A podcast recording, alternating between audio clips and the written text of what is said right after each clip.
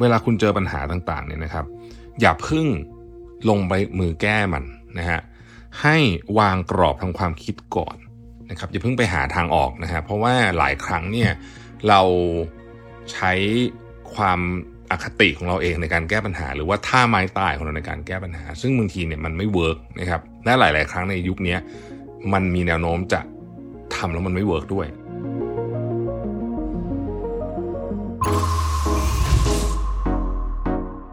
Mission to the Moon. Continue with your mission.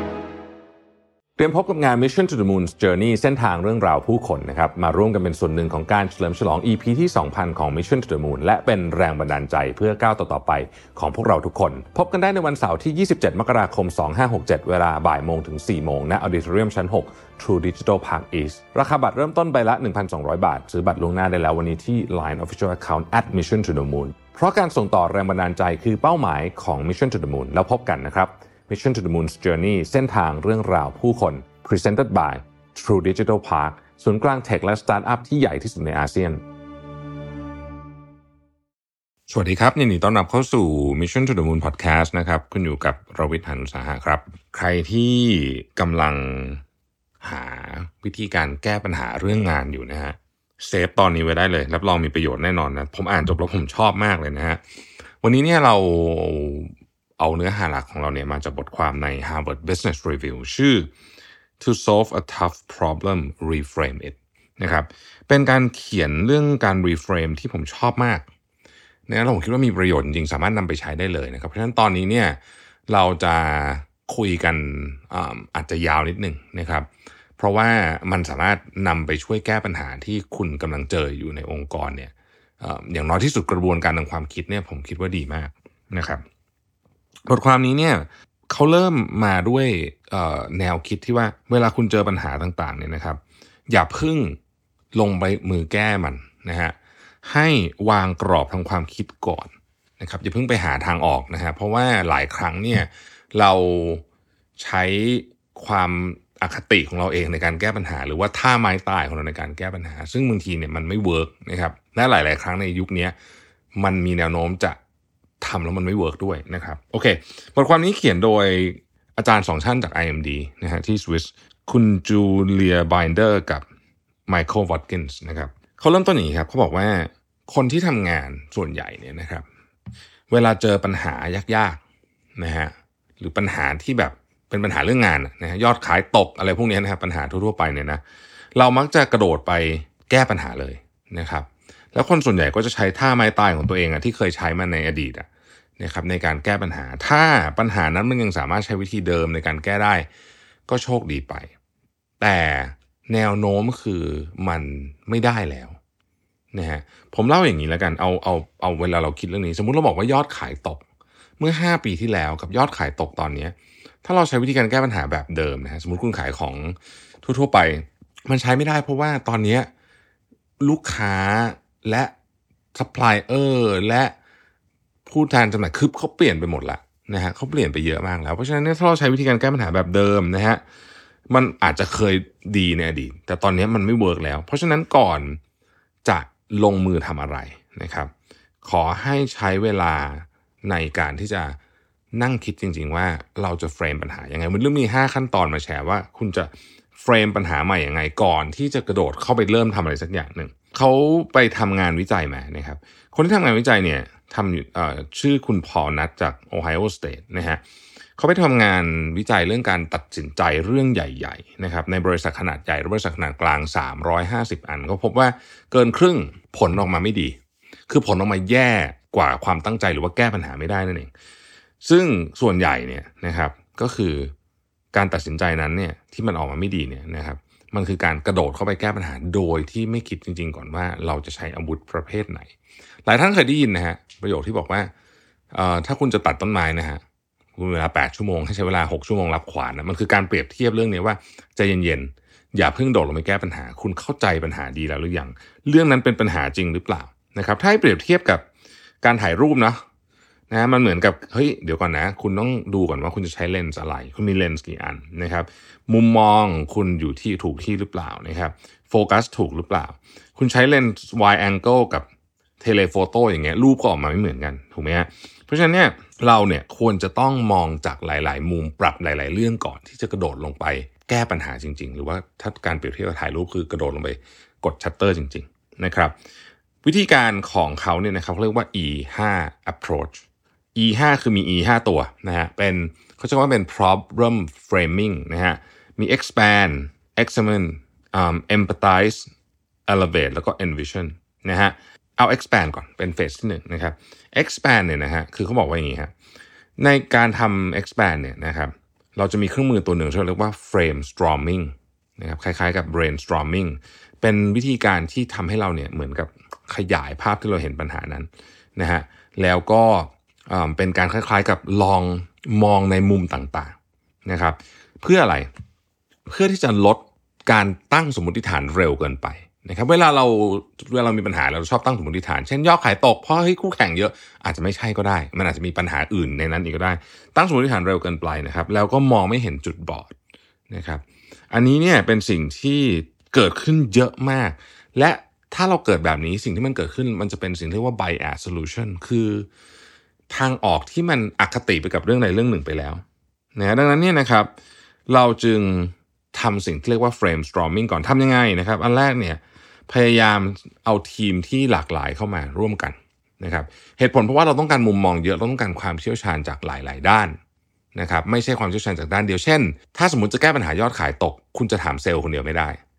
คุณต้องถามแทบทุกแผนกที่คุณมีเลยนะ finance HR อะไรเงี้ยนะครับบางคนจะรู้สึกว่าเฮ้ยมันเป็นหน้าที่เขาเหรอมันไม่เกี่ยวเขามาเอามาทำไม ถ้าเราต้องการแก้ปัญหาที่ซับซ้อน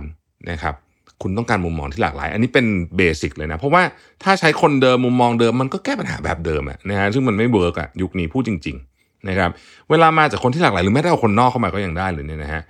ก็ให้ตั้งคำถามทำนองว่า what if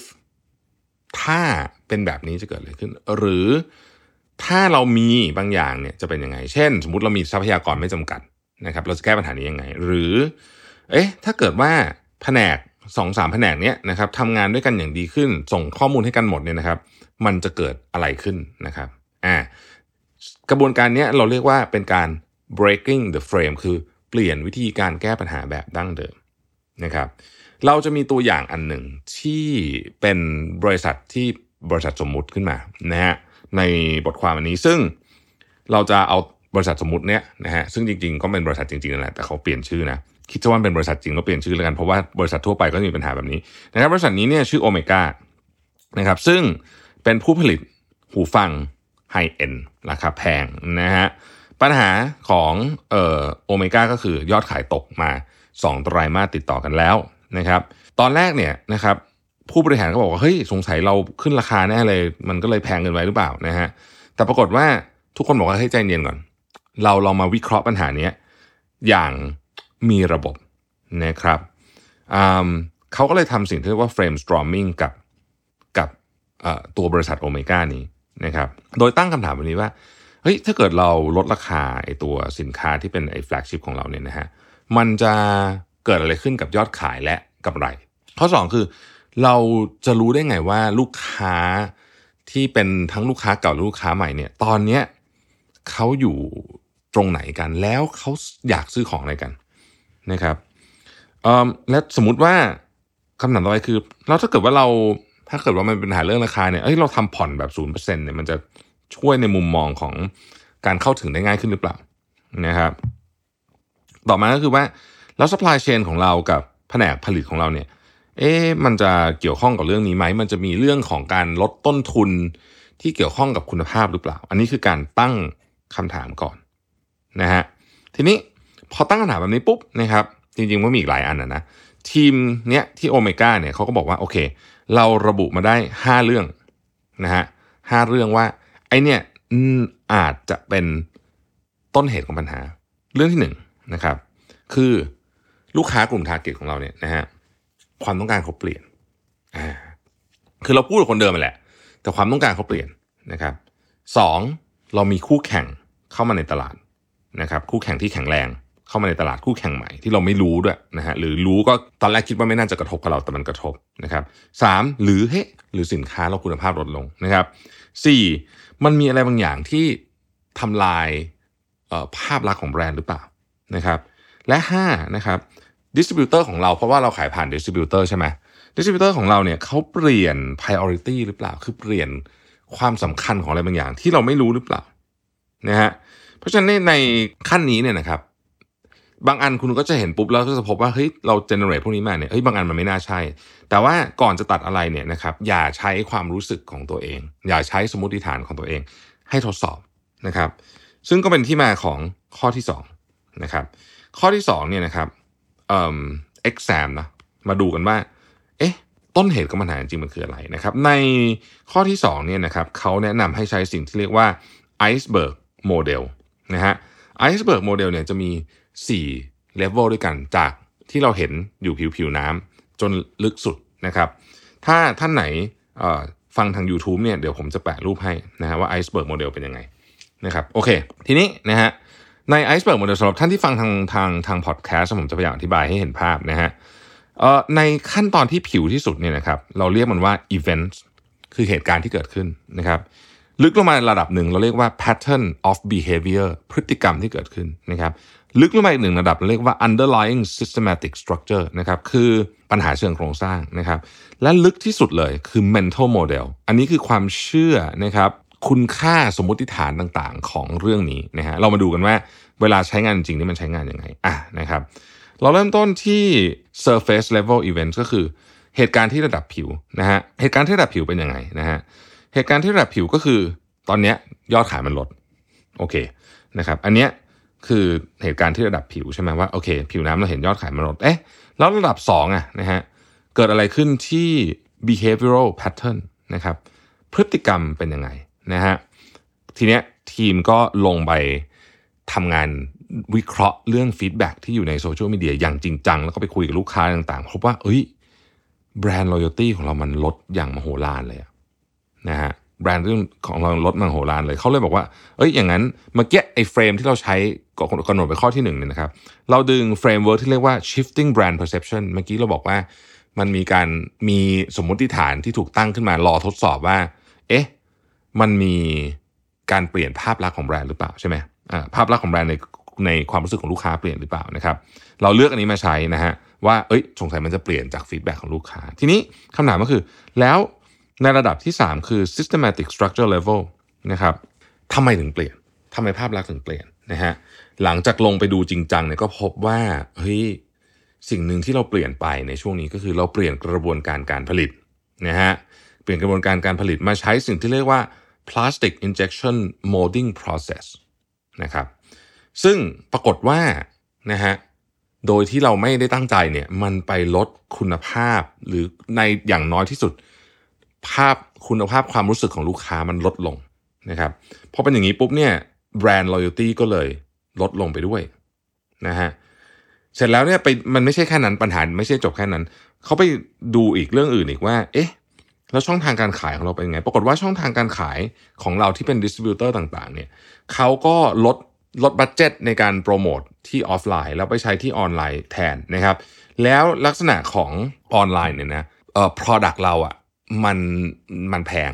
มันไม่ค่อยเหมาะกับช่องทางออนไลน์สักเท่าไหร่ เพราะว่าช่องทางออนไลน์เนี่ยคนก็อยากซื้ออะไรที่ค่อนข้างชัวร์ถ้าจะซื้อของแพงออนไลน์อาจจะยังเป็นคือมันมันต้องจับต้องลองก่อน คือคือ พออยู่ออนไลน์ปุ๊บของเราดูดูน่าสนใจน้อยลงนะครับ แล้วก็พอมาถึงระดับล่างสุดนะคือ mental models เนี่ยเขาพบว่าใน mental models คือวิธีคิดขององค์กรนี่ยฮะปัญหาของโอเมก้าก็คือบริษัทเนี้ยนะครับมีความเชื่อคือบริษัทเราเองเนี่ยมีความเชื่อมากเลยว่าโหหูฟังเรานี่คือเทพสุดนะครับแล้วก็เราทำของคือเราใส่เต็มจัดเต็มตลอด เพราะฉะนั้นเราไม่ต้องการการเช็คเรื่องคุณภาพอะไรบ่อยหรอก เพราะว่า เรานี่คือมีชื่อเสียงมาเรื่องว่าให้เราแบบ เราทำของเจ๋งที่สุดอยู่แล้วนะครับ ความมั่นใจนี้เองเนี่ยนะฮะทำให้ผู้บริหารไม่เห็นว่าจริง ๆ แล้วอะของเราไม่ได้ดีขนาดนั้นใช้คำนี้เลยละกัน หรือยังน้อยที่สุดมันไม่ได้คุ้มค่าคุ้มราคาขนาดนั้นนะครับ ก็เลยมาถึงเฟสที่ 3 ที่เรียกว่าเฟสของการ empathize นะครับ ในเฟสนี้เนี่ยนะครับเราจะโฟกัสไปที่กลุ่มคนที่เกี่ยวข้องกับบริษัท เริ่มตั้งแต่ผู้ถือหุ้น พนักงาน ลูกค้าตัวแทนจำหน่ายนะครับนักลงทุนคนที่อยู่ใน supply chain ของเราคู่ค้าและอื่นๆ อีกมากมายนะฮะเราอยากสนใจอยู่ 4 เรื่องนะครับจำง่ายๆเลยนะฮะสนใจเราสนใจ 4 เรื่องคือ say เขาพูดอะไร think เขาคิดอะไร feel เขารู้สึกยังไง และ do คือเขาทำอะไรนะครับ ในกระบวนการนี้เนี่ยนะครับเราจะเลือกว่า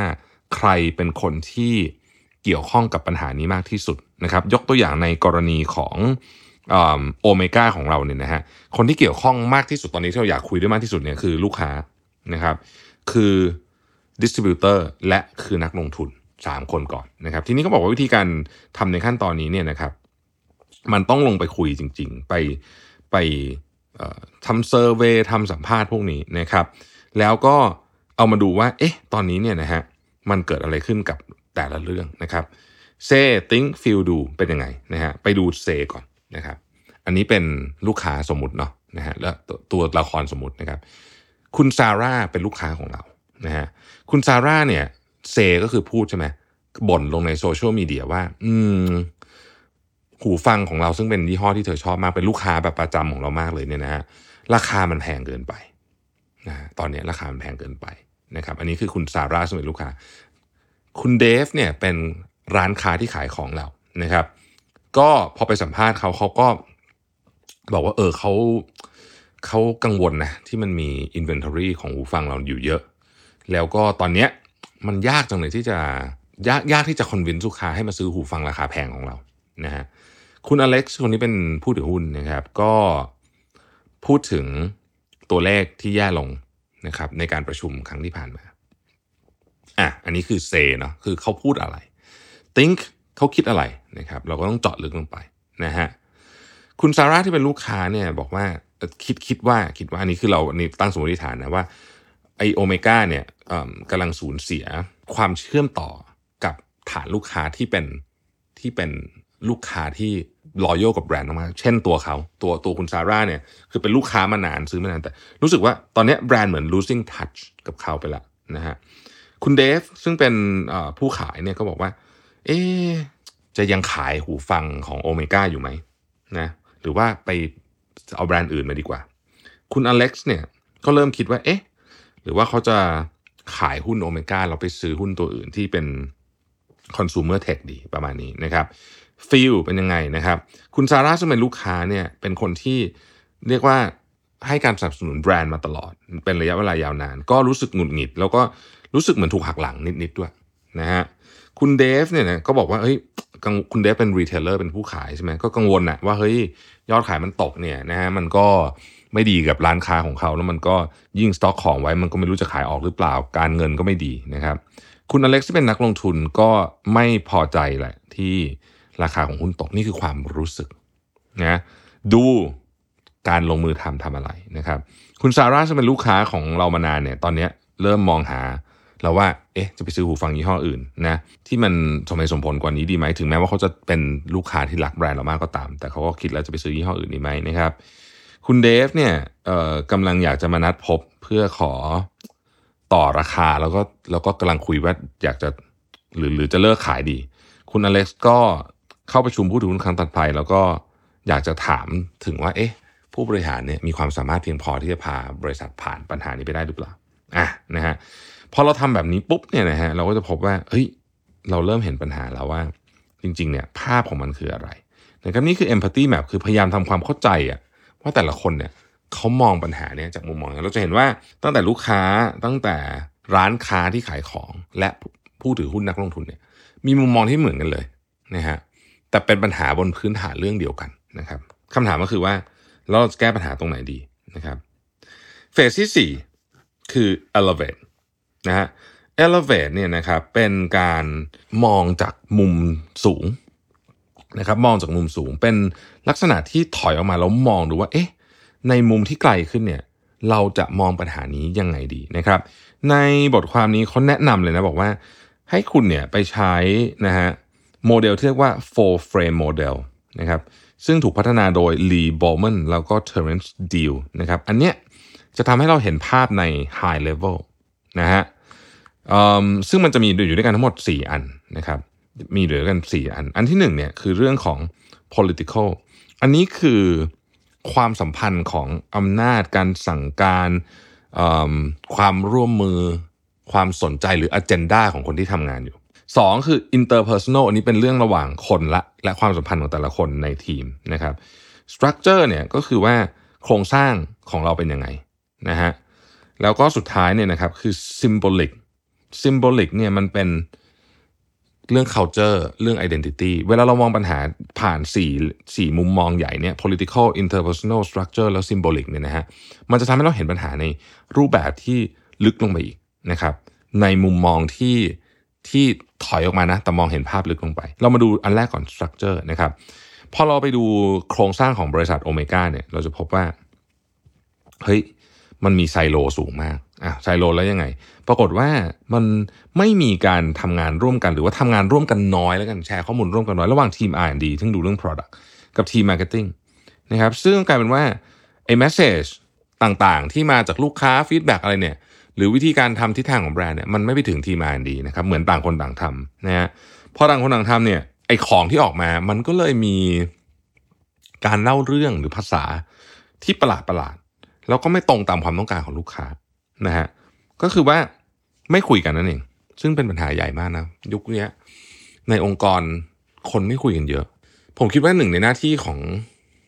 ของ CEO อะคือทำงานให้คนคุยกัน ผมก็พยายามกันนะนี่ก็เป็นปัญหาใหญ่มากอันหนึ่งนะในเรื่องของ human resource เนี่ยเขาพบว่า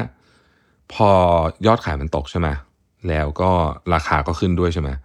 ตอนนี้ sales team ก็กดดันนะครับ แล้วก็ทำงานแบบมอรัลต่ำเนาะก็คือเหมือนแบบทำงานแบบมันไม่ไม่มีแรงไม่มีแรงทำอ่ะเพราะว่าโดนด่าตลอดในเรื่องราคาอะไรเงี้ยนะครับ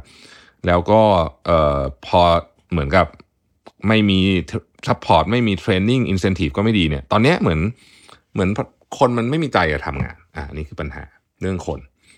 ปัญหาเรื่อง political นะครับพบว่า มันมีแรงเรียกว่าปะทะกันระหว่างเซลล์กับไฟแนนซ์สูงมาก เพราะว่าไฟแนนซ์ต้องการรักษา margin ไว้นะครับในขณะที่ทีมเซลล์เองก็ก็บอกว่าเฮ้ยแต่ว่าถ้าราคาแบบนี้ไม่ลดราคาเลยมันขายไม่ได้ ก็เลยมีการเหมือนกับ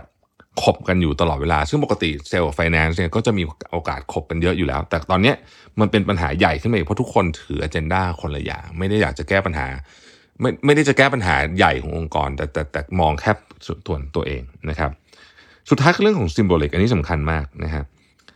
คือมุมมองเนี่ยนะครับของผู้บริหารขององค์กร กับลูกค้าเนี่ยมันต่างกันสิ้นเชิงเลยนะครับผู้บริหารเนี่ยมองว่าไอ้หูฟังของเขาเนี่ยมัน top คุณภาพของดีสุดนะครับแต่ลูกค้ามองว่าไอ้หูฟังเนี่ยนะฮะมัน overprice คือมันแพงเกินไปนะฮะซึ่งเป็นคนละมุมมองเลย เพราะฉะนั้นเนี่ยพอมุมมองมันแตกต่างกันไปปุ๊บเนี่ยเรื่อง branding เรื่อง marketing เรื่องกลยุทธ์ทางราคาเนี่ยมันก็เพี้ยนไปหมด นะครับกลายเป็นว่าสิ่งที่บริษัทพูดหรือว่า หรือว่าทีม marketing พูดแบรนด์พูดไปเนี่ย มันไม่ลูกค้าฟังแล้วไม่เชื่อเลยนะฮะก็ก็เลยเกิดเหตุการณ์นี้ขึ้น มาถึงเฟสสุดท้ายเราเรียกว่า envision นะครับ envision ในที่นี้เนี่ยนะฮะเขาบอกว่าการที่จะแก้ปัญหาเนี่ยอยากให้มองภาพว่าตอนไกลๆเนี่ยนะครับ เราอยากได้อะไร มองไปไกลๆก่อน เสร็จแล้วเนี่ยถอยมาว่า โอเค ระยะ 8ถึง12 เดือนจะทำอะไร 4 เดือนจะทำอะไร ตอนนี้จะทำอะไรนะครับ สมมุติว่าเราทำอย่างนี้แล้วกันนะฮะ เอาลองเทอมก่อนนะครับ คือ9ถึง12 เดือนนะฮะ ในช่วงเวลานี้เนี่ยนะครับพอเราพอเราเบรกออกมาปุ๊บเนี่ยเราจะเห็นปัญหาแล้วช่วงเวลานี้เนี่ยสิ่งที่โอเมก้าจะทำก็คือว่า เราจะลงทุนกับการ partner กับร้านค้าต่างๆนะฮะ อาจจะมีการทำ in-store promotion ไปช่วยให้ร้านค้าขายออนไลน์ได้ง่ายขึ้นหรืออะไรสักอย่างหนึ่งนะครับ มีการ test ของที่ง่ายขึ้นนะครับ แล้วก็เราจะทำหูฟัง develop หูฟังเนี่ยนะครับ ที่มาจากการขอ feedback จากลูกค้า แล้วก็ดูตลาดว่าเอ๊ะเทรนด์ของมันเป็นยังไง คนอาจจะไม่ได้อยากได้หูฟังที่ high-end มากแล้วแต่ว่าอาจจะต้องการหูฟังที่ราคาใช้ได้หน่อย เพราะช่วงนี้เศรษฐกิจไม่ดีสมมตินะนี่ยกตัวอย่างนะฮะแล้วก็จะมีการแชร์เรื่องของ feedback เรื่องของ prototype เนี่ยกับร้านค้าตลอดเวลานะครับ แล้วโอเมก้าเองเนี่ยก็ต้องการที่จะสร้าง community ที่ที่ผู้คนมาแชร์กันเรื่องการใช้หูฟังเรื่องการฟังเพลงอะไรแบบนี้นะครับ แล้วก็จะเปลี่ยนจะทำให้ brand image เนี่ยดูทันสมัยเข้าถึงง่ายมากขึ้นนะครับ อันนี้ก็คือ long term strategy พูดง่ายคือว่าเขาจะโฟกัสที่ feedback loop นะ ลูกค้าต้องการ feed ต้องการ feedback จากลูกค้าเยอะ แก้ brand image ใหม่ แล้วก็เรื่อง community อันนี้คือ9ถึง12 เดือน ระยะกลาง4-8เดือนนะครับ ระยะกลางเนี่ยนะครับในบริษัทของโอเมก้าเนี่ยจะโฟกัสเรื่องของการประสานงานระหว่างแผนกนะฮะอย่างทีม R&D กับ Marketing เนี่ยจะให้ให้เจอกันอาทิตย์ละสองครั้งเลย แล้วคุยกันทุกเรื่องนะครับ เรื่องของดีมาของลูกค้า เรื่องของคุณภาพสินค้าเรื่องของฟีเจอร์ต่างๆ ของหูฟังเรา นะครับในขณะเดียวกันก็จะไปดูที่แผนกผลิต supply chain ด้วย แล้วก็ third party ก็คือคือคนที่ส่งของให้เราว่า เอ๊ะนะ ตอนนี้เนี่ยนะครับเราจะทำไงให้คุณภาพของหูฟังเรามันดีขึ้นนะครับในขณะเดียวกันเราจะขอคนที่ประเมินคุณภาพของหูฟังที่เป็น third party คือไม่ได้คิดเองละคราวนี้เนี่ยนะเข้ามาประเมินจริงๆเลยว่า หูฟังเราเนี่ยเทียบกับคู่แข่งเทียบกับอุตสาหกรรมเนี่ยเป็นยังไงบ้างนะฮะแล้วก็เราจะปรับหูฟังเราเนี่ยให้ คุณภาพและความทนทานที่มากขึ้นนะครับแล้วก็ใน stage 4-8 เดือนนี้เราจะใช้เครื่องมือของ testimonial เป็นหลักนะครับและการกระทำณขณะนี้เลย แบบเดี๋ยวนี้เลยจะทำอะไรนะครับ คืออันนี้คือระยะสั้นสุดคือ0 ถึง 4 เดือนนะครับ ช่วงนี้เนี่ยนะฮะก็ต้องไปจัดการปัญหาเรื่องคุณภาพที่มัน drop ไปก่อนจากการเปลี่ยนไปใช้ไอ้ mold แบบพลาสติกเนี่ยนะแล้วก็ทำ audit เรื่องคุณภาพอย่างจริงจังนะครับ แล้วก็สร้างความมั่นใจ ให้กับลูกค้าที่เป็นฐานแฟนก่อนนะยังไม่ต้องลูกค้าใหม่ในช่วงนี้นะครับ ให้ลูกค้าฐานแฟนเนี่ยได้ลองได้ feedback ได้ให้ความ feedback ตรงๆ เลยว่าอยากให้แก้อะไรนะฮะแล้วก็เราก็ทำให้เกิดการพัฒนาอย่างรวดเร็วนะครับในขณะเดียวกันเนี่ยนะฮะก็อาจจะต้องมีการดูเรื่องของการเคลียร์สต็อกให้กับร้านค้านะครับว่าในระยะสั้นจะทำยังไงบ้างนะฮะโฟกัสที่ร้านค้าและลูกค้าเดิมที่เป็นลูกค้าที่เราเรียกว่าเป็น loyal customer ก่อน นะลูกค้าที่เป็นฐานแฟนเบสของเราก่อนนะฮะยังไม่ต้องไปอาหารลูกค้าใหม่ในตอนนี้อะอันนี้ก็คือขั้นตอนว่าถอยจากปัญหาจากระยะไกลถอยกลับมาเป็นยังไงบ้างนะครับ ซึ่งพอเราเห็นแบบนี้ปุ๊บเนี่ยเราจะพบว่าการแก้ปัญหาขององค์กรเนี่ยนะมันไม่ใช่ว่ามีปัญหาปุ๊บ เอ้ยเซลล์ลดเหรอลดราคาดีกว่า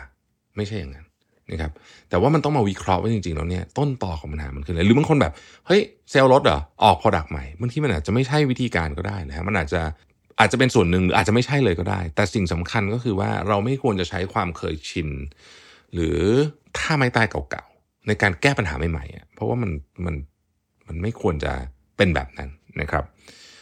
โอเคนะครับก็ผมเชื่อว่าตอนนี้เนี่ยน่าจะมีประโยชน์สำหรับท่านที่กำลังเตรียมการเตรียมแผนอะไรสักอย่างในการในการแก้ปัญหาที่เป็นอิชชูอยู่ในตอนนี้นะครับตราบใดที่เรายังมีแรงต่อสู้และเชื่อว่า